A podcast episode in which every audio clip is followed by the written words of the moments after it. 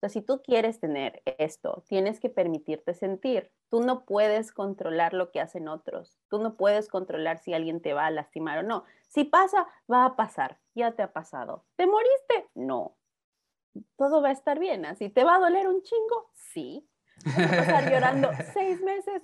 Sí. O sea, me pasó. Yo pasé llorando seis meses.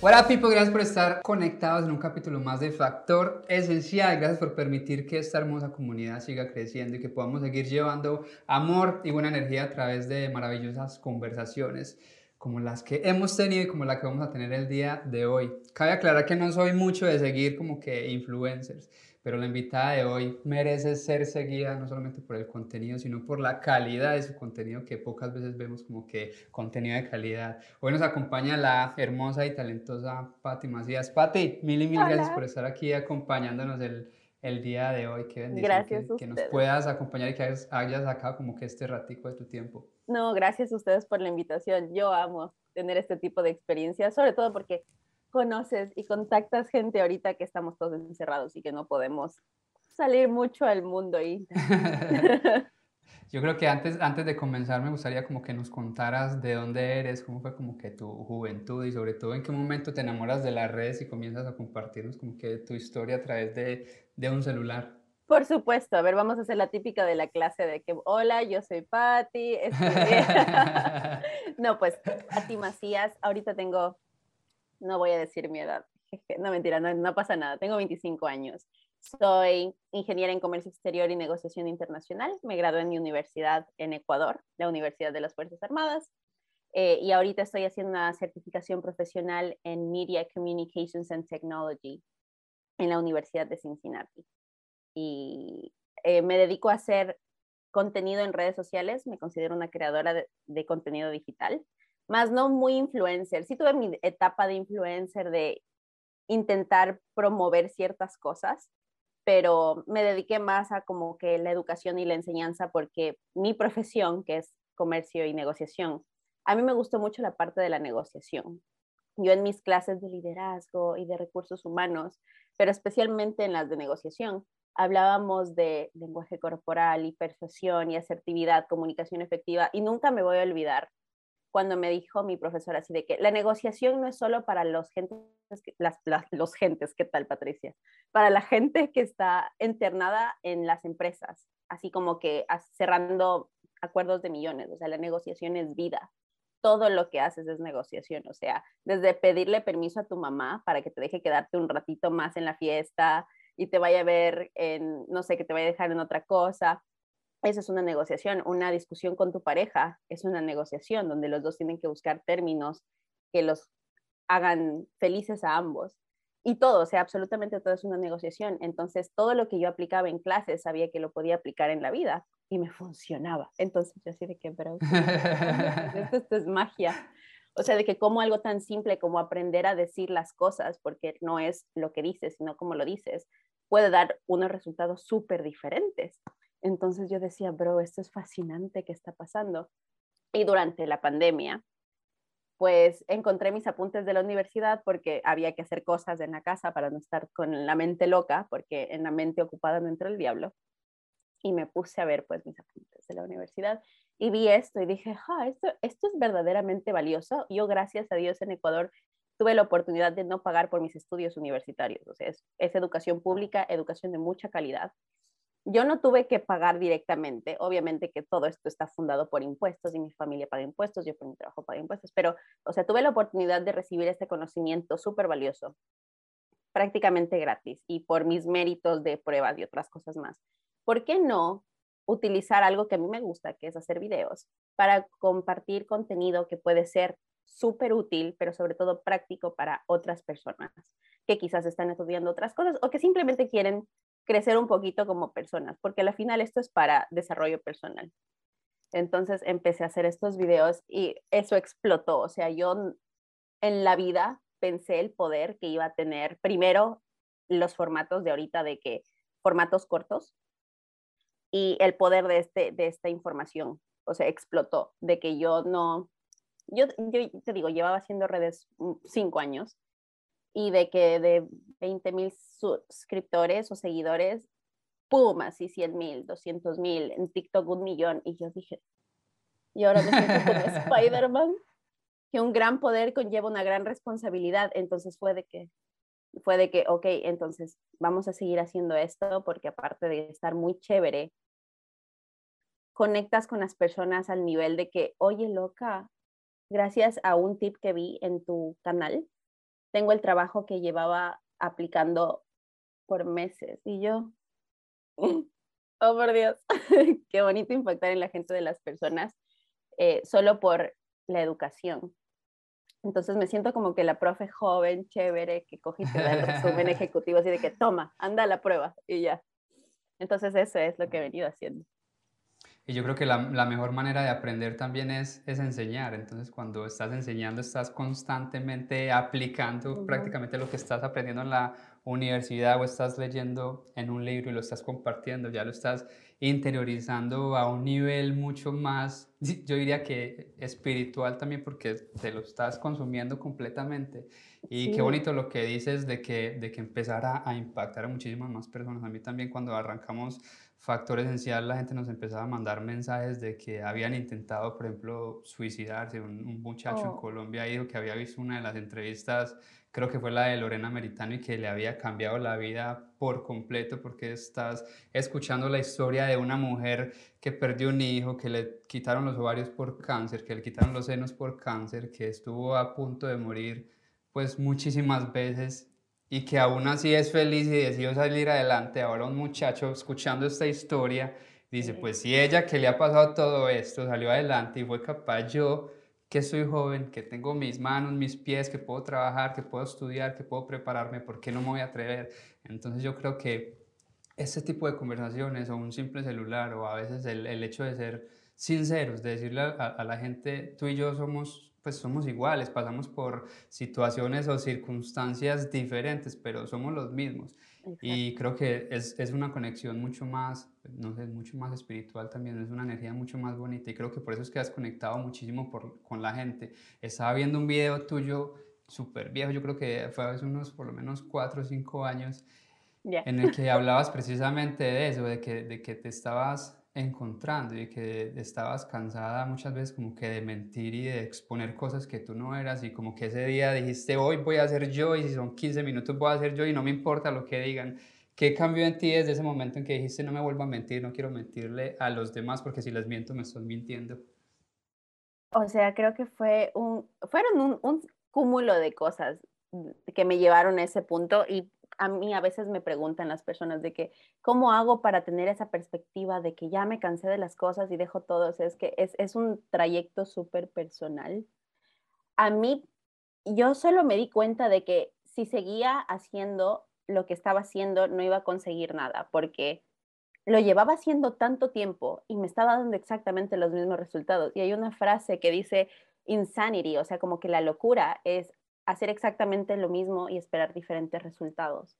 Entonces, eso también se me metió en el chip y dije, no, o sea, vamos a empezar, pero con un cambio gradual. Yo sí creo que hay como hacer como que estos cambios de 180 grados y que mañana empiezo completamente una vida distinta, pero sin embargo los seres humanos somos de hábitos, de costumbres, o sea, nosotros hacemos lo que estamos acostumbrados a hacer. Entonces, si yo estoy acostumbrada a mentirme todo el tiempo, no puedo esperar que mañana de una estoy siendo honesta 100%, no, es como que un, un cambio paulatino. Y a mí lo que me ayudó en este proceso fue como que tener claro lo que quiero, pero ser flexible en el proceso. Un ejemplo, yo quiero obtener el hábito de hacer ejercicio, entonces toda la vida he tenido esta cosa de que me voy a poner el 31 de enero a poner el propósito de que voy a hacer ejercicio todos los días y, y, lo hago por una semana o dos semanas y digamos que un día fallo, entonces ya me siento súper mal y dije, no, fallé, soy un desastre. Entonces digo, ya, aquí paro y el, y el propósito se repite el siguiente año. Entonces, esta vez dije, a ver, ¿qué tal si me enfoco en construir el hábito? Que es hacer ejercicio. No quiero preocuparme en que si tengo cuadritos, que si me veo así, estoy cocinado. No, yo quiero hacer el hábito. Y en vez de empezar todos los días, solo empiezo dos veces por semana, por media hora, 30 minutos así. Entonces, hacía las dos veces por semana y tienes este sentido de cumplimiento. Entonces dices, ok, lo logré. Y luego vienes a la siguiente semana y dices, ok, ya no voy a hacer dos veces, voy a hacer tres veces por 30 minutos. Y así sucesivamente. Entonces, hasta que llegas a un punto en que en realidad es un hábito. O sea, ya no es que estás pensando, hoy tengo que hacer ejercicio, sino de que tu cuerpo dice, a esta hora, por los últimos seis meses has pasado haciendo ejercicio, entonces vamos a hacer ejercicio. Y fue de que, wow, increíble. Igual con la creación de contenido, y creo que fue lo que más impactó en la creación de contenido esto de la mentalidad chiquita y me ayudó mucho tener estas plataformas de consumo de contenido chiquito, o sea, cortito. Yo toda la vida con YouTube voy a hacer video semanal, semanal o dos veces por semana y lo hacía un mes y, me, y ya, o sea, no podía con la edición ni la universidad, la, la. Entonces dije, a, a ver, ¿qué es realista para ti? Parte del dejarte de mentirte es ser realista contigo. Entonces dije, a ver, yo no puedo, yo no puedo hacer un video en YouTube semanal, no puedo. Ya me he demostrado por cinco años que no puedo. ¿qué sería un objetivo realista? Quizás hacer un video de YouTube al mes. Entonces, y dije, bueno, es que YouTube quizás ya no, porque cómo está cambiando la plataforma, la, la, la. Entonces se me introduce Instagram y TikTok y empezaron a hablar de que en TikTok tienes que hacer contenido seis veces al día para hacerte viral. Y yo, yo no puedo hacer contenido seis veces al día para hacerme viral. ¿Qué fatal si hacemos un video durante cuatro días de 30 segundos, ni siquiera del minuto, sino de 30 segundos de tus apuntes de la universidad? Entonces, pasó la primera semana, los cuatro videos y check. Entonces, ah, cool, ya estoy acostumbrada. Entonces, la siguiente semana eh, cinco videos y después ya un video diario. Y bueno, esa constancia y la, la, información hizo que explotara las cosas, pero yo ya entré en el hábito de hacer videos. Entonces, ahorita, después de un año, yo estoy en la capacidad de a, grabar y editar tres o cuatro videos diarios. Entonces, es de que la disciplina y la constancia y la flexibilidad y ser honesta conmigo mismo es lo que me ha permitido crear un proceso que a mí me sirve y que es real para alcanzar mis objetivos. Quizás no me hice, quizás no tengo el cuerpazo en dos meses, eh, pero tengo el cuerpazo en, al año, por ejemplo. Sigo alcanzando mi objetivo en un proceso flexible que me permite disfrutar mi vida, que me permite, ¿cachas? No sé si esa es una palabra que utilizan así de que, ¿cachas? ¿Me explico? Sí, sí, sí, como que entiendes. Ajá, ¿me explico? Entonces, eso, solo fue de que, bro, estoy cansado de esto, ya. O sea, no puede ser que, que llevas viendo tus objetivos de año nuevo por los últimos cinco años y son exactamente igual. O sea, ¿por qué no has alcanzado nada? Y, y, del, y en un año o en dos años ves que esos objetivos que no cumpliste en cinco años los lograste. Y es de que, oh, ¿y ahora cuál es el nuevo objetivo? Y yo sé que los puedo lograr. Entonces, igual, para los objetivos de Año Nuevo, ya no es de que 10 objetivos, sino de que vamos a enfocarnos en uno que es la, como que el centro, lo importante, y, y lo demás como que fluye alrededor de eso. Y eso creo que también es súper importante. Hay un libro, creo que es Los siete hábitos de la gente altamente efectiva, que super habla justamente, bueno. es súper bueno, ahí hablan de que tienes que tener, hay unos core values, como que los valores o como que los esenciales, los corporativos, que son los que si los tienes esos claros te permite desarrollar muchos aspectos en tu vida. Entonces yo me di cuenta que la disciplina, sin disciplina yo no soy, o sea, la disciplina es lo que me ha permitido ser constante con el ejercicio, con mi contenido, con las relaciones, con el aprendizaje. Entonces, eso me parece que es una de las lecciones que mucha gente puede aplicar para tener resultados impactantes, pero en mediano y largo plazo. Los buenos cambios y las buenas cosas no pasan de la noche a la mañana. Y quien te diga eso es pura mentira.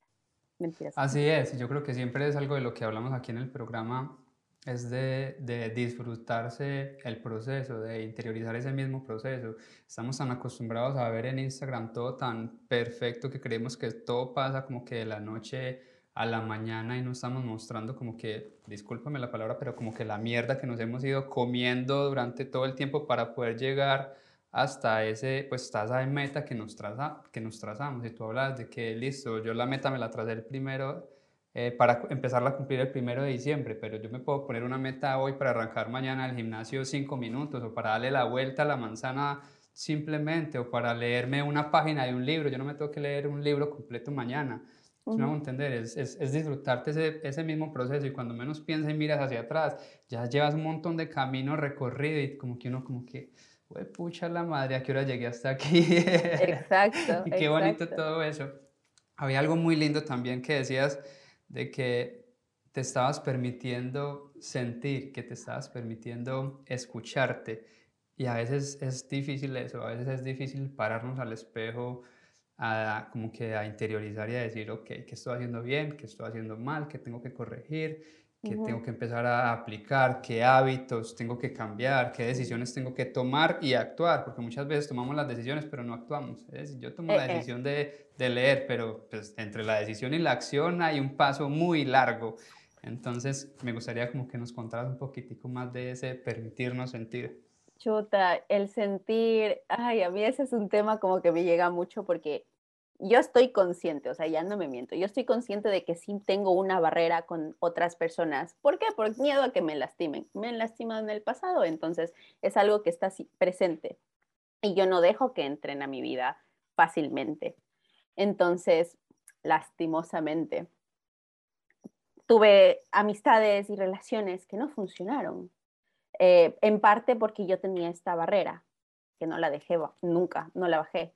Entonces dije, chuta, no, o sea, ya, si tú de verdad quieres tener una relación, porque estaba enfocada a la parte del amor, eh, en el amor familiar, relaciones con mis papás, con mis hermanos, y de ahí como que encontrar a la persona con la que quiero pasar el resto de mi vida. O si tú quieres tener esto, tienes que permitirte sentir. Tú no puedes controlar lo que hacen otros. Tú no puedes controlar si alguien te va a lastimar o no. Si pasa, va a pasar. Ya te ha pasado. ¿Te moriste? No. Todo va a estar bien. ¿Así te va a doler un chingo? Sí. ¿Vas a pasar llorando seis meses? Sí. O sea, me pasó. Yo pasé llorando seis meses, güey. Em, ¿Me morí? No. ¿Hice contenido al respecto? Hell yeah o sea, me sirvieron otras cosas. Y, dije, ya, o sea, permítete sentir porque qué feo es decir, chuta, me hubiera gustado haberlo hecho diferente. Entonces dije, bueno, ya está bien, vamos a permitirnos sentir, vamos, darnos a, vamos a darnos la oportunidad, porque a veces no nos damos la oportunidad de ir por ese trabajo o de empezar a hacer redes o de ir a hablarle a ese chico o esa chica y uno se arrepiente de eso. Entonces dije, bueno, me voy a permitir sentir. Y pum, justo en ese momento que dije, es ok, universo, estoy lista para recibir todo el amor posible, adivina qué me dio el universo. Todo el amor posible. Entonces ahorita tengo una relación, estoy, vivo con mi pareja, pero también, o sea, la relación que tengo con mis papás, la relación que tengo con mis hermanos, obviamente estamos lejos, es diferente, pero es una relación súper pacífica, porque es esto de dar y recibir amor. Ya no queremos problemas, ya no quiero yo ponerme una máscara, ya no quiero tener resentimientos, porque hablo personalmente, yo era una persona súper resentida, madre mía. Entonces, cositas que me habían hecho en el pasado, yo lo tenía arraigado a mi serie, a mi personalidad, y es de que ok, ya sí, la personalidad está basada en tu pasado, pero la personalidad no es permanente. Hay un libro que se llama La personalidad no es permanente, que ahí fue que aprendí esto. No me acuerdo el nombre del autor, pero te los puedo pasar después. Y decía eso de... malo para los nombres también. yo, estoy trabajando fuertemente en, en los nombres, pero se me pasó en este momento, sí se me pasó. Pero bueno, entonces esto de que tu personalidad va cambiando en función de tus experiencias, no solo es en función de tu pasado. Entonces, si tú quieres dejar de ser resentida, tienes que dejar el resentimiento y empezar a hacer otras cosas para soltarlas y crear nuevas experiencias que te permitan ser una persona más segura y amorosa y todas estas cosas. Entonces, eso pasó. Y yo sé que habrá personas que se abren a todo el amor del mundo y ¡pum! viene una mala persona y te hace daño y, eso es devastador, o sea, de que dices, bro, no, ya no quiero así, pero es que hay que confiar en el proceso, punto. O sea, si tú estás dispuesto a encontrar a la persona como la quieres, así, porque yo creo que sí es posible buscar, al, encontrar a esa persona, no perfecta, porque no es que somos dos perfectos que nos complementamos como un rompecabezas perfecto, no, somos dos personas diferentes, que nos amamos tanto que estamos dispuestos a aprender el uno del otro para hacernos feliz, felices. Entonces, pero uno tiene que tener claro lo que quiere. A mí me pasaba, por ejemplo, que iba a mis citas de Tinder y de Bumble y conversábamos. Y bueno, ¿y a ti qué te gusta hacer? Y sacaban su tabaco. Y me decían, ¿te molesta que fume? Y yo, no, no, nada que ver, nada que ver. Yo odio el olor del tabaco, o sea, no puedo hacer nada al respecto. Lo siento, no puedo. O sea, me da una cosa así de que no puedo. Pero yo estaba ahí hecha la que, ay, que no, no, tranquilo, todo súper chill, no pasa nada. Entonces después ese, esa relación evolucionaba y yo empezaba así de que me molesta el olor del tabaco y el man así de que, bro, llevamos saliendo X cantidad de semanas y recién me lo dices. De hecho me dijiste que estaba bien, ¿qué onda? Tú me conociste así y yo así de, ah. estoy fallando yo, yo debería comunicar las cosas. Porque después esperas que esta persona cambie por algo que tú aceptaste. Y no pasa, o sea, lo pueden hacer, lo pueden hacer, pero es esta, este choque de que, bro, me mentiste y no está bien. No está bien mentirle. A mí no me gusta que me mientan. ¿Yo por qué estoy mintiendo a otras personas? Igual, venían personas que me decían, oye, yo no, yo no quiero nada serio, yo solo quiero una relación abierta. Y yo, ay, yo también fresco no, yo relación abierta, voy a hacer una relación abierta. Yo no vacilaba con diferentes personas al mismo tiempo, o sea, yo se salía con una persona e intentaba seriamente con esa persona, y acá estaba el otro de que, no, yo estoy saliendo con 10, te molesta, yo no nada que ver, y con mi corazón así de que, ver, ya nada, ¿sabes? Entonces, yo creo que antes que la honestidad con los demás es, ¿tú qué quieres? ¿Qué quieres de verdad? Y comunícalo, o sea, no pasa nada. A lo mucho que puede pasar que la otra persona te diga, sabes que no eres para mí. Y después diga, chuta, si no. Y por más que me duela, por más que me guste, después encuentras a la persona que sí es para ti y dices, valió la pena dejar ir lo que no me convenía, porque ahorita estoy tan tranquila, tan feliz, tan, tan bien así, y, y, y nos aprendemos y es bonito, pero sí es dejar esta mentalidad de que no puedes no puedes eh, comprometer tu estándar y tus valores por acomodar los hábitos que tienen otras personas, sean buenos o malos, solo porque te da miedo comunicar lo que quieres. El universo no le da las cosas a las personas que no saben lo que quieren. Hay una frase que yo, yo creo que esta, los que ven esta, esta charla van a decir así de que el amán pasa a punto de frases y libros, pero es que... no, yo soy igual para un, para un velero sin, sin puerto, cualquier viento es bueno. Y eso es, a mí me quedó en relaciones. Así, si yo no sé lo que quiero y no comunico lo que quiero, cualquier cosa que me venga encima, yo voy a estar así de que sí. Y no, después te das cuenta de que no, no eres del todo satisfecho. Así es. En Colombia diríamos, en Colombia diríamos, el que no sabe para dónde va, cualquier bus le sirve. Eh, ustedes más, más así de qué sabor. Yo de que el, velero. Uy. Todo, ahí, toda poética, ¿no? El que no sabe para dónde va, cualquier bus le sirve y es, y es, y es la verdad. Y, no, y después de eso le echamos la culpa al sistema, le echamos la culpa a los padres, le echamos la culpa a los maestros, cuando en realidad es la culpa de no sabernos reconocer y no tener esas mismas conversaciones con nosotros mismos.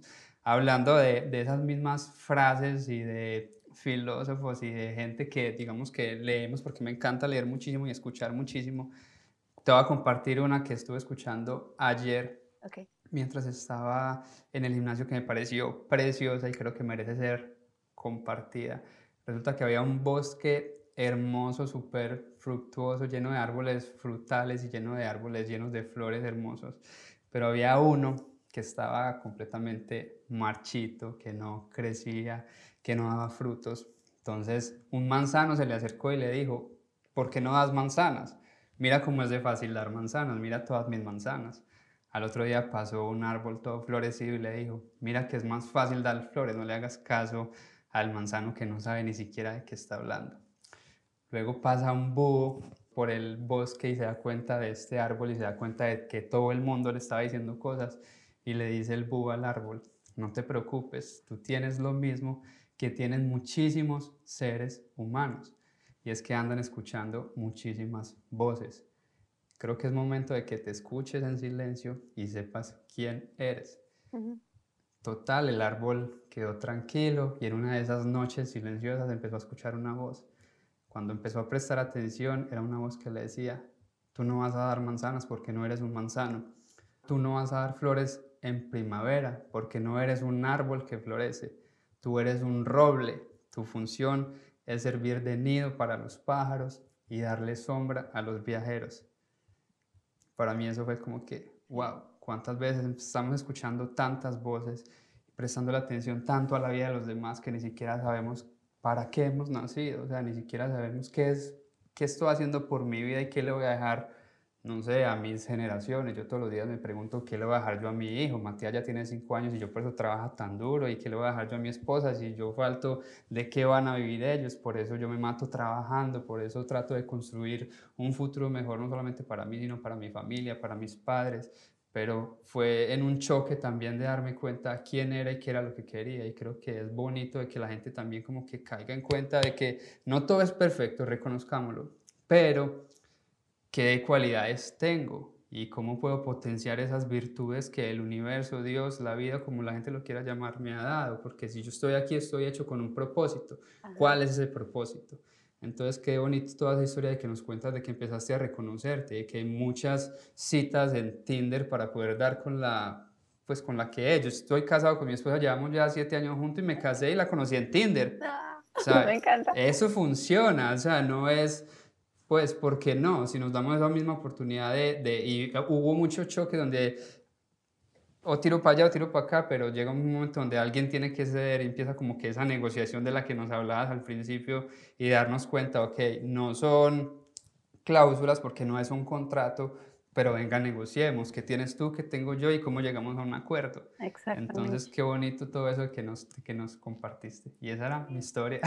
Me encanta. Te iba a preguntar de qué ¿cuáles fueron como que las experiencias que tú tuviste? No sé, antes estabas haciendo otra cosa y empezaste a hacer esto porque te escuchaste o cómo fue tu proceso? No, yo, yo soy músico, llevo más de 15 años haciendo música. Hay mucha gente, digamos que en Colombia, en Venezuela, nos conocía por hacer música de una banda que nosotros teníamos que se llamaba ID Music. Hace cinco años que la banda se separó y yo quedé, digamos que también mucha gente me quedó conociendo. Me vine hace cuatro años y medio para los Estados Unidos y me vine con, con una misión, digamos, ya estando aquí era ya la misión de que montar algo que en Colombia se llama como un minuto 30, que es un noticiero informativo online donde comparten absolutamente todo. Yo quería hacerlo aquí, pero no al nivel como tan amarillista de compartir como que noticias. No, eso no me gustaba. Entonces empezamos con Raza y Raza comenzó hace exactamente un año y ocho meses más o menos empezamos a compartir contenido y contenido y contenido. Cuando menos piensa, había meses que llegábamos a 18 millones de personas, 15 millones de personas, 6 millones de personas. Entonces mis y yo nos preguntamos como que, wow, ¿qué está pasando aquí?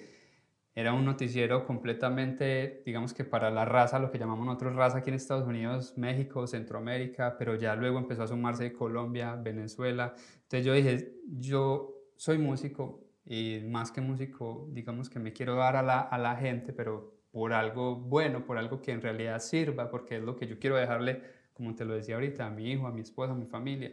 Entonces, ¿qué tal si usamos este mismo canal para hacer un programa, porque me, me encanta hablar, no se nota, que se llame Factor Esencial, en el que traigamos invitados? Pues mucha gente me conocía, estoy seguro que por lo menos esos primeros invitados iban a ser mis amigos cercanos, famosos, entonces yo tenía amigos de, la serie de Sin Senos y Hay Paraíso, que yo sabía que si los invitaba mucha gente los iba a ver. Claro. Entonces empecé a traerla a los, a los conocidos en principio y ese principio en principio ya llevamos 40 episodios en donde hemos tenido gente que pues yo ni soñé como con, con tenerlos y que yo los veía como que tan lejos y hoy en día están aquí compartiendo con nosotros sus historias y de poder mostrarle al mundo de, que, de lo que te dije ahora, de que en realidad todos somos iguales, de que yo estoy seguro que todos tenemos un propósito y de que Dios nos creó con cosas, pues para hacer cosas grandes, o sea, de que no es solamente venir por venir, sino de en realidad venir a dejar como que, como que un legado. Igual ese legado al final en el tiempo se lo irá llevando, porque es, es, eso se va con el viento, pero por lo menos mientras esté aquí dejar esa, esa huella de que, wow, es posible. Estamos en la misma sintonía aquí, me encanta. Y es bonito cuando estás en este proceso, es como que el Dios y la vida y el universo, igual como lo quiero decir, te pone a las personas adecuadas y es como que todo fluye ahí, no lindo, no siempre es perfecto, pero de que fluye. Y a veces uno, no sé si te había pasado antes, al menos a mí me pasaba, cuando yo estaba haciendo mi profesión y estaba trabajando como que no en creación de contenidos, sino en una empresa de logística y hacía cosas. Y yo sentía todo el tiempo como que estaba como quedándome contra una pared y, y, que no avanzaba y que si avanzaba era como para estrellarme con otra pared. Y yo siento que mucha gente tiene esa frustración porque dice, a ver, de que aquí no me siento del todo bien. Yo sí creo que tenemos esta vocecita interna porque yo toda la vida he sabido que quiero hacer esto, pero uno viene y se pone excusas, ¿no? O quizás escucha lo que otras personas tienen que decir de que no, ¿cómo te vas a dedicar a la creación? De que ya estás súper copado o no, mejor deberías, en, lugar de hacer esta certificación en, en, comunicación y tecnología, deberías hacer un MBA porque va a ser súper más rentable y vas a tener más oportunidades de trabajo. Y, y, yo estaba ahí, o sea, a mí, a mí, gracias a Dios, la pandemia fue como que un momento, fue un hito en mi historia porque fue de que la disrupción de todo lo que venía trayendo en mi historia. Si no era por la pandemia, yo te aseguro que no estuviera haciendo lo que estoy haciendo ahorita, porque yo ya estaba así de que voy a hacer un MBA y me voy a buscar una transnacional donde pueda ah, hacer dinero y, hablar el idioma y la, la, la, la. Y, y ahora digo de qué chuta, así, así de mucho me estaba mintiendo por satisfacer a la sociedad, lo que la sociedad me dice que está bien. Y me siento medio niña rata al hablar así, porque yo me acuerdo cuando estaba en esta posición de estoy confundida, no sé qué quiero hacer, y veía a otras personas que te decían exactamente lo mismo, así de que tienes que soltar, tienes que soltar lo que no te sirve para empezar a trabajar por lo que tú quieres. Y a veces uno dice, ¿cómo es que dejo mi trabajo para dedicarme a otra cosa? ¿Cómo voy a ganar dinero? ¿Cómo voy a comer? Cómo voy a hacer ciertas cosas. Entonces creo que vuelve lo de la flexibilidad. Yo para poder decir, ok, me voy a dedicar de lleno a crear contenido, ahorré prácticamente todo el año de la pandemia, que gracias a Dios tuve un empleo, ahorré todo el año de la pandemia, o sea, todo, no farreaba, no, nada, o sea, todo fue ahorrar dinero para decir, ok, el, eh, acaba el año y yo dejo esto para empezar a hacer esto, y con estos ahorros puedo eh, vivir. Y si necesito un plan B para ganar un poco más de dinero, pues este va a ser mi plan B. Eh, pero sí, o sea, no, no puedes, yo sé que a veces es complicado y no puedes dejar todo votado o estás a media carrera y dices, me salgo de la carrera, me voy a estudiar psicología, me voy a hacer cualquier cosa. Y todo el mundo, no, ya acaba la carrera y que no sé qué. Y es como que sí, a veces es la opción como que lo más factible, lo más fácil, lo que igual te sirve como plan B, pero si tú de verdad quieres algo, debes tener el plan de acción y hacer lo que sea necesario para alcanzarlo, porque si te vas a conformar así siempre y de que todo va a ser fácil y si está un poquito difícil no lo voy a lograr, lo siento, la vida no funciona, no es tan bella. Eso es lo triste de ser adulto ahora, de que te das cuenta de que si tú quieres algo tienes que trabajarlo. Es difícil esto de que te caen las oportunidades del cielo, que las oportunidades no te caen del cielo, prácticamente tienes que salir a buscarlas o generarlas. Eh, y ya, o sea, el universo es bueno con la gente que sí le mete ñeque. Y yo sé que a veces todos tenemos circunstancias diferentes. Y nada, es que hay que trabajar con lo que uno tiene. No, no hay nada que hacer. A mí me choca cuando te empiezan a decir, no, es que tú estás en mejor posición que, que yo. Y yo, sí, y hay gente que está en mejor posición que yo. Y sin embargo, yo hice lo que tenía que hacer para poder estar aquí en este momento. No me quites crédito, porque yo no te voy a quitar crédito por lo que tú vas a hacer si es que empiezas desde ahí. Y siempre encontramos motivacionales estas historias de personas, ¿no? De que empiezan de que de la nada, o sea, de cero y resulta que después son las personas más multimillonarias del universo y uno así de que, wow. Y uno dice, bro, sí es posible, pero solo hay que trabajarlo, nada más. Y, y trabajar inteligentemente. No, no trabajar más duro, trabajar más mm. inteligente. ¿Tienes algún tip para cómo trabajar inteligentemente? pues yo no, yo trato sobre todo de, de ser muy disciplinado. Creo que vuelvo a lo mismo que decías al principio. Tengo un, una negociación conmigo mismo que trato de no romper. A veces es difícil porque, por ejemplo, esta semana terminamos de trabajar, estamos haciendo unas adecuaciones aquí en la empresa y como mi hermano es constructor y me gusta meterme en todo el tema de la carpintería porque soy súper creativo, entonces me encanta irme con él a hacer de todo. Terminamos casi a las 2 de la mañana y yo a las 6 de la mañana estaba en pie. Para mí, yo todos los días me tengo que levantar a las 5. Mi esposa me regaña porque un sábado ella dice, pero ¿por qué un sábado? Está bien de lunes a viernes, pero un sábado no, un domingo no. Es mi, es, o sea, es mi negociación conmigo, yo eso no lo rompo. Entonces de 5 a 6 tengo por ley por lo menos leer una hora, no agarro el celular para nada, a no ser de que sea para anotar una, una de las frases, pero siempre escribo.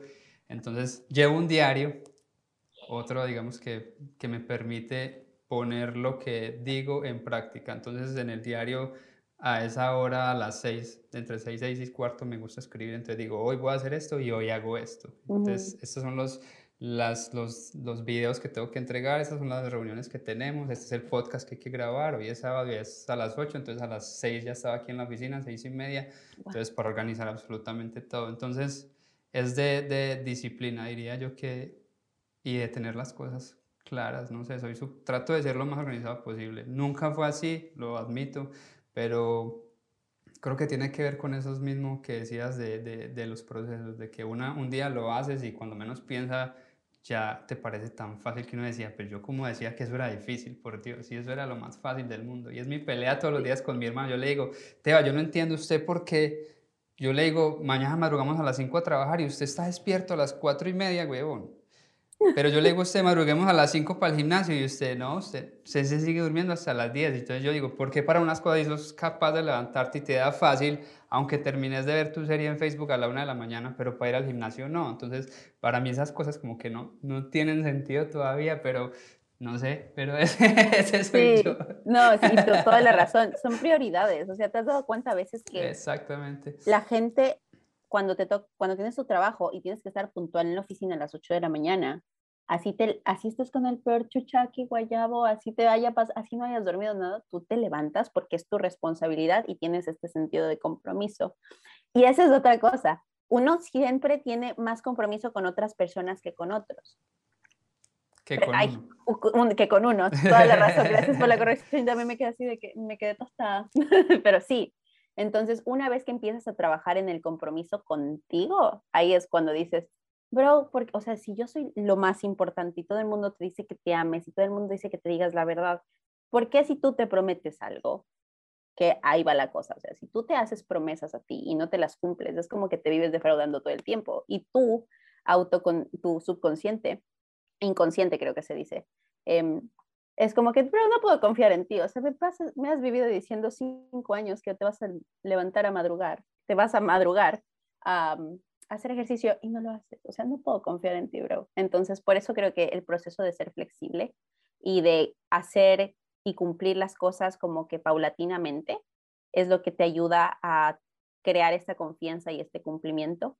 Porque, ah, cumplí dos veces, entonces si cumplí dos veces, puedo tres veces y si ya pude tres, puedo cuatro, y cuatro son cinco, y después ya no son 30 minutos, sino una hora, y ya no es un video, son dos y tres y cuatro, y después puedes, ¿sabes? Es como que yo puedo, entonces, si ya puedo con esto, puedo seguir creciendo sobre lo que ya tengo una base sólida.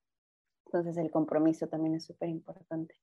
Pero sí, por eso no se levantan a porque para ellos su compromiso eh, o quizás no es como que primordial el gimnasio, pero sí sus otras cosas.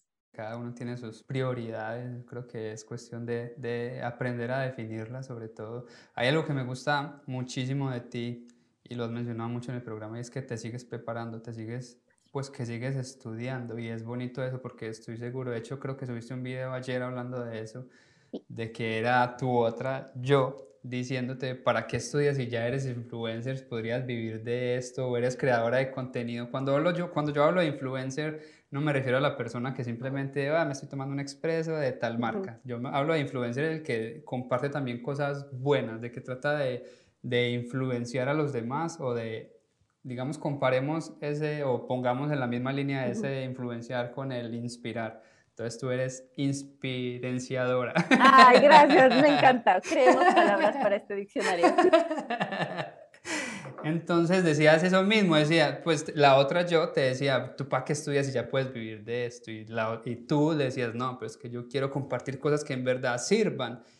Yo creo que la practicalidad es súper importante. Entonces, yo, ah, yo, yo soy mi propio cuy.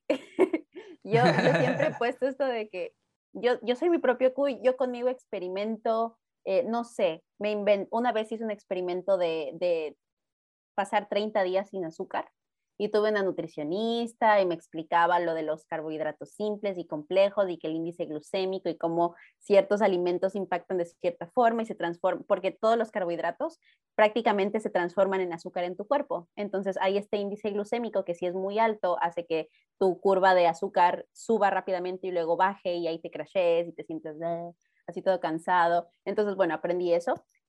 Y, y dije, a ver, yo voy a hacer mi propio guinea pig, voy a hacer mi cuy para poder explicar mis resultados en otras personas y quizás se inspiren a hacer eso. Entonces, lo mismo con negociación, tips de pareja, entrevistas de trabajo. Las entrevistas, por ejemplo, los tips de entrevistas de trabajo son porque o a mí me han servido o porque mis amigos me han contado que les ha servido. Y es esto de que si no, es, si no puede ser práctico y a otras personas no les puede servir, como que no tiene mucho sentido. La teoría se queda en teoría y ya, por eso no trasciende.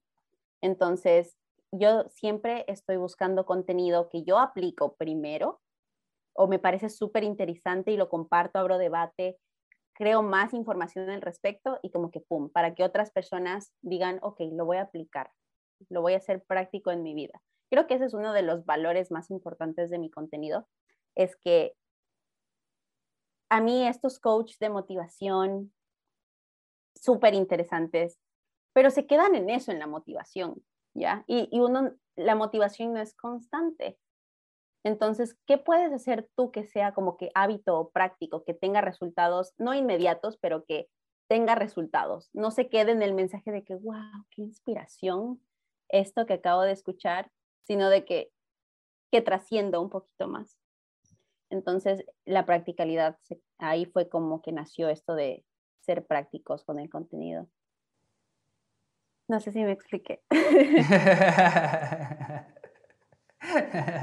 no, súper bien de que tenemos que seguir como que en constante aprendizaje al fin y al cabo. Creo que los que estamos buscando la, la excelencia tenemos que seguir como que en esa misma línea de, de, prepararnos todos los días y de saber que pues obviamente no nos la sabemos todas, nadie se las sabe todas entonces, qué bonito el poder compartir eso, en servir prácticamente como que de resumen para los demás, porque es que puede que la persona que está en el gimnasio o, de ida en el bus para el trabajo, pues no tenga el tiempo de leerse el libro o de tomar la clase y tú por el contrario estás, o sea, yo tomo la clase por ti, te hago el resumen, soy como que ese Wikipedia práctico de 30 segundos para que te lo consumas en un reel. Soy, la profe, soy la profe chévere que te da la pastillita así de que tomas, estás listo para el examen. ¿Tú?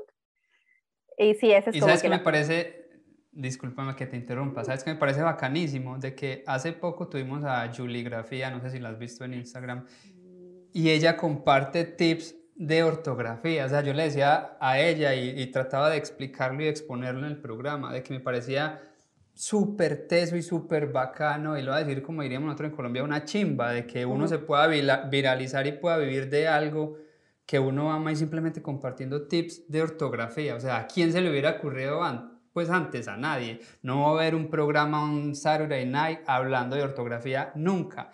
Pero esto, o sea, esto nos permite que haya y que se viralice y que lo, lo puedas concientizar. O sea, eso lo, de todas las cosas malas que tiene la tecnología de las que soy consciente, creo que hay muchísimas muchas, muchas, muchas más positivas y de que alguien compartiendo tips de ortografía se pueda volver, digamos que viral y, y, en el buen sentido de la palabra, porque tú puedes volverte viral, viral compartiendo estupideces, pero también puedes hacerlo haciéndolo bien con buen contenido como lo haces tú, como lo hace Julie, de que y para poder seguir generando ese contenido todos los días tienes que seguirte preparando, porque llega un momento donde se te van a acabar los temas por completo y esos apuntes que tenías de la universidad, vas a llegar a la última página y vas a decir, ay, madre, ¿y ahora qué? ¿Sobre qué, sobre qué voy a hablar? Entonces, pues te, te mantiene así todos los días, tienes que estar leyendo, todos los días te tienes que estar preparando y yo creo que lo mismo sucede con este tipo de entrevistas, yo sé, o sea, que que le pregunto, yo siempre hago las mismas preguntas, entonces no sé cómo por dónde me voy a meter, entonces siempre como que uno tiene que estar leyendo, siempre tiene que estar escuchando a otros, imitando en el buen sentido de la palabra, o sea, que absorbo de este programa para aplicarlo en factor esencial. Sí, yo creo que uno de las, de los, ¿cómo explico? Una de las cosas más importantes para alguien que quiere tener su propio negocio o quizás tener sus sus proyectos, crear sus redes sociales, es ver qué necesidad hay. O sea, lo de Julie es brillante porque, a ver, la ortografía, o sea, es parte de la comunicación, está implícita en todo. Y adivina qué, la mayoría de personas, a pesar de que tenemos educación primaria, secundaria, de tercer nivel, no sabemos escribir. ¿Por qué? Por X y motivo que ahora los autocorrectores, entonces uno ya no tiene que aprenderse las reglas, lo que sea, ¿ya? Pero es, ella está dando una solución de aprender, o sea, de enseñar ortografía a la gente que está en dispositivos todo el tiempo. O sea, es brillante la idea. Creo que lo mismo hago yo. O sea, yo lo único que hago es compartir información de libros, de otros científicos, y te resume los papers de 30 hojas en un reel de un minuto con lo esencial. Entonces tú recibes todo lo importante. Estoy satisfaciendo una necesidad de aprendizaje e información. Entonces, eso. Y me imagino que Julie tiene tanto éxito porque ella vio que nadie más lo hacía. Entonces, cuando tú eres pionero en algo, también es como que el que pega primero pega más duro o pega dos veces. Pega dos veces. Pega dos veces, ahí está.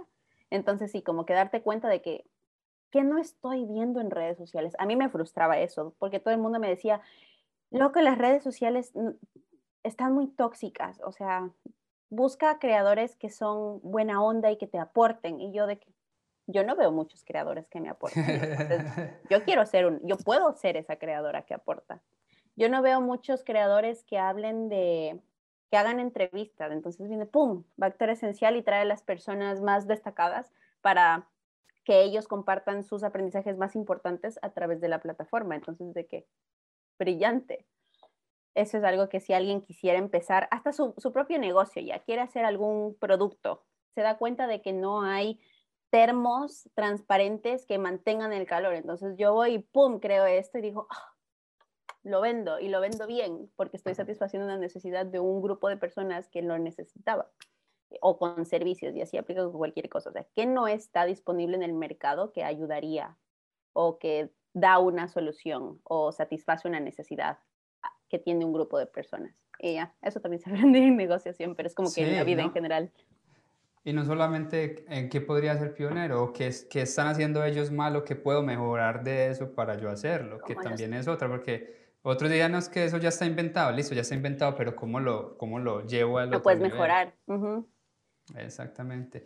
Bueno, ya para ir terminando, una última pregunta que no falta en este programa y es ¿cuál sería tu factor esencial? Cuando hablamos de factores esenciales, como que esa esencia que quieres dejar aquí en el mundo una vez partas como que este plano terrenal.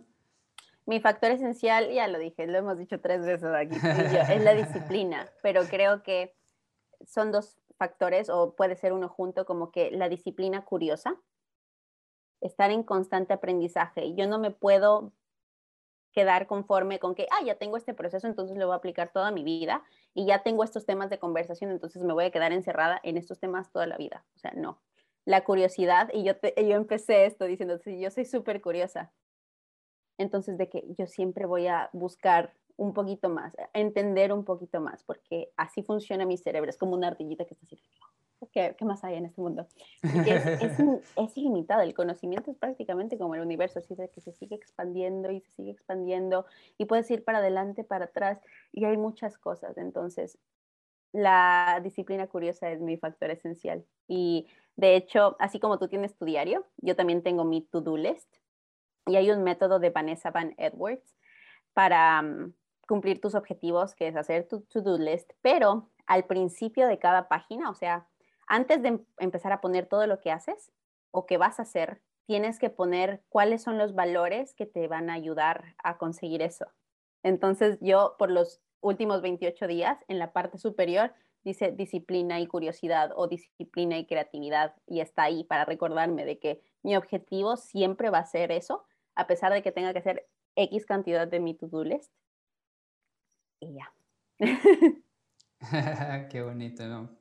Mil y mil gracias por habernos acompañado. Yo, yo sé que, que, este programa lo van, a, lo van a amar, por lo menos los que lo vean se van a llevar un poquitico de, de, de, lo que hablamos acá y que al fin y al cabo no, no nos hemos inventado nada, que es como que una serie de conocimientos y de cosas que hemos leído, aprendido por todo este camino como que hemos vivido para traerlo al servicio de los, de los demás. Y gracias de todo corazón por haberte tomado tu tiempo, tu espacio. Yo valoro muchísimo cuando alguien acepta la invitación de venir a Factor Esencial, porque podrías haber estado dormida viendo Netflix, parchada, desayunando en la cama con tu novio. Y no, tomaste la decisión de venirnos a acompañar, de venirnos a contar tu historia y todo lo que tienes para compartirnos y de todo corazón. Mil y mil gracias. Gracias a ti por la invitación, porque también es súper valioso que gente, o sea, yo, ¿cómo es posible de que sin conocernos estamos aquí? ¿Te das cuenta? Entonces también darte el tiempo y para ti, para tu equipo de, oye, vamos a buscar comunicarnos con esta persona para ver si conseguimos una entrevista es de valientes también, porque uno siempre tiene este miedito así de que no, y si no me responde, no sé qué, no sé cuánto. Entonces, gracias por hacer lo que haces, es brillante, sigan creciendo, este proyecto es espectacular. La vas a seguir rompiendo, yo estoy segura.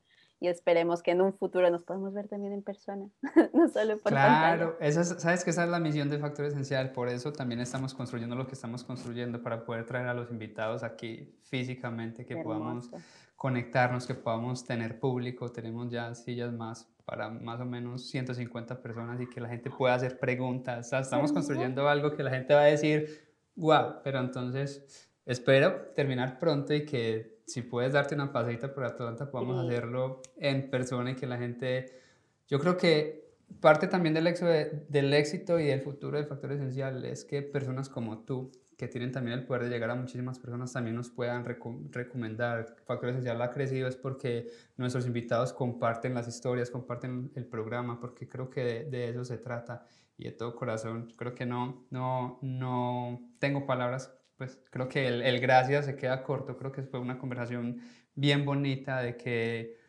de qué es una conversación. Al principio de la entrevista o antes de empezar la entrevista te dije, no soy periodista, mis respetos para todos los periodistas, yo lo que quiero es conversar y traer personas en las que podamos hablar como un par de amigos desconocidos. Exacto, exacto, me encanta. Lo estás entregando a la perfección, así, check. Pati, muchas bendiciones. Igual para ti, éxitos, que te vaya súper bien, que la fuerza te acompañe.